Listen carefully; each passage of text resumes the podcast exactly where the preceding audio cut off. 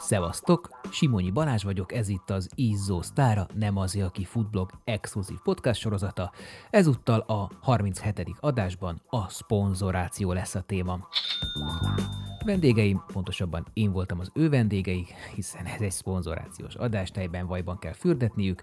Szóval vendégeim, Cunyi Károly, a Hoka, a Gu, a Teva és egyéb márkák hazai forgalmazója, illetve Gyimóti Tamás a Compress Sport és a T8 képviseletében. Ez az előzetes, a műsor pedig teljes terjedelmében a Patreonon érhető el. www.patreon.com per nemazé. Mit tartalmaz egy megállapodás?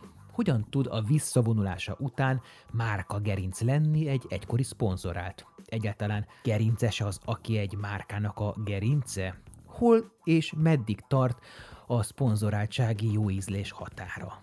Például, hogy meg akartunk állapodni egy nagyon jó futóval, itt ültünk ennél az asztalnál, és, és fölismertük egymásban azt, hogy, hogy ő ugyan szeretne ebben futni, de nem nagyon tud ezekben a, ezekben a feladatokban részt vállalni. Nem én voltam? Sajnos nem. majd elég mogácsát tesztel a majd esetleg.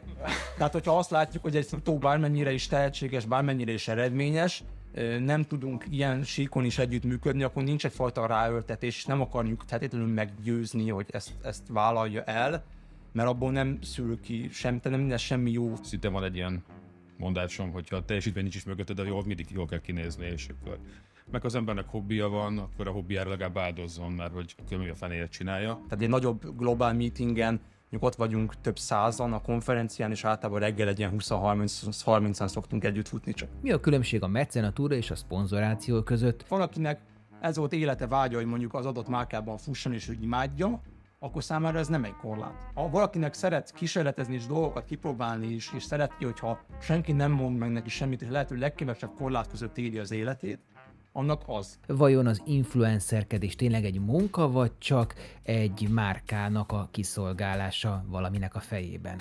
Függés? Kiváltság? Ingyen ebéd? Kiderül. Az itt nálunk sportolótól függően a, ilyen akár 10-15 pár cipőről is beszélünk évente, oh. amit, amit kap, de nyilván van olyan is, aki mondjuk 3-4-et vagy 2-3-at kap évente, de ez az, az, az adott emberhez van igaz, itt vannak az embernek 15-re lenne szüksége, nyilván megvizsgálnak, hogy ezt tudjuk-e vállalni, és ha igen, akkor megemeljük, ha valamiért nem, akkor meg nem emeljük meg.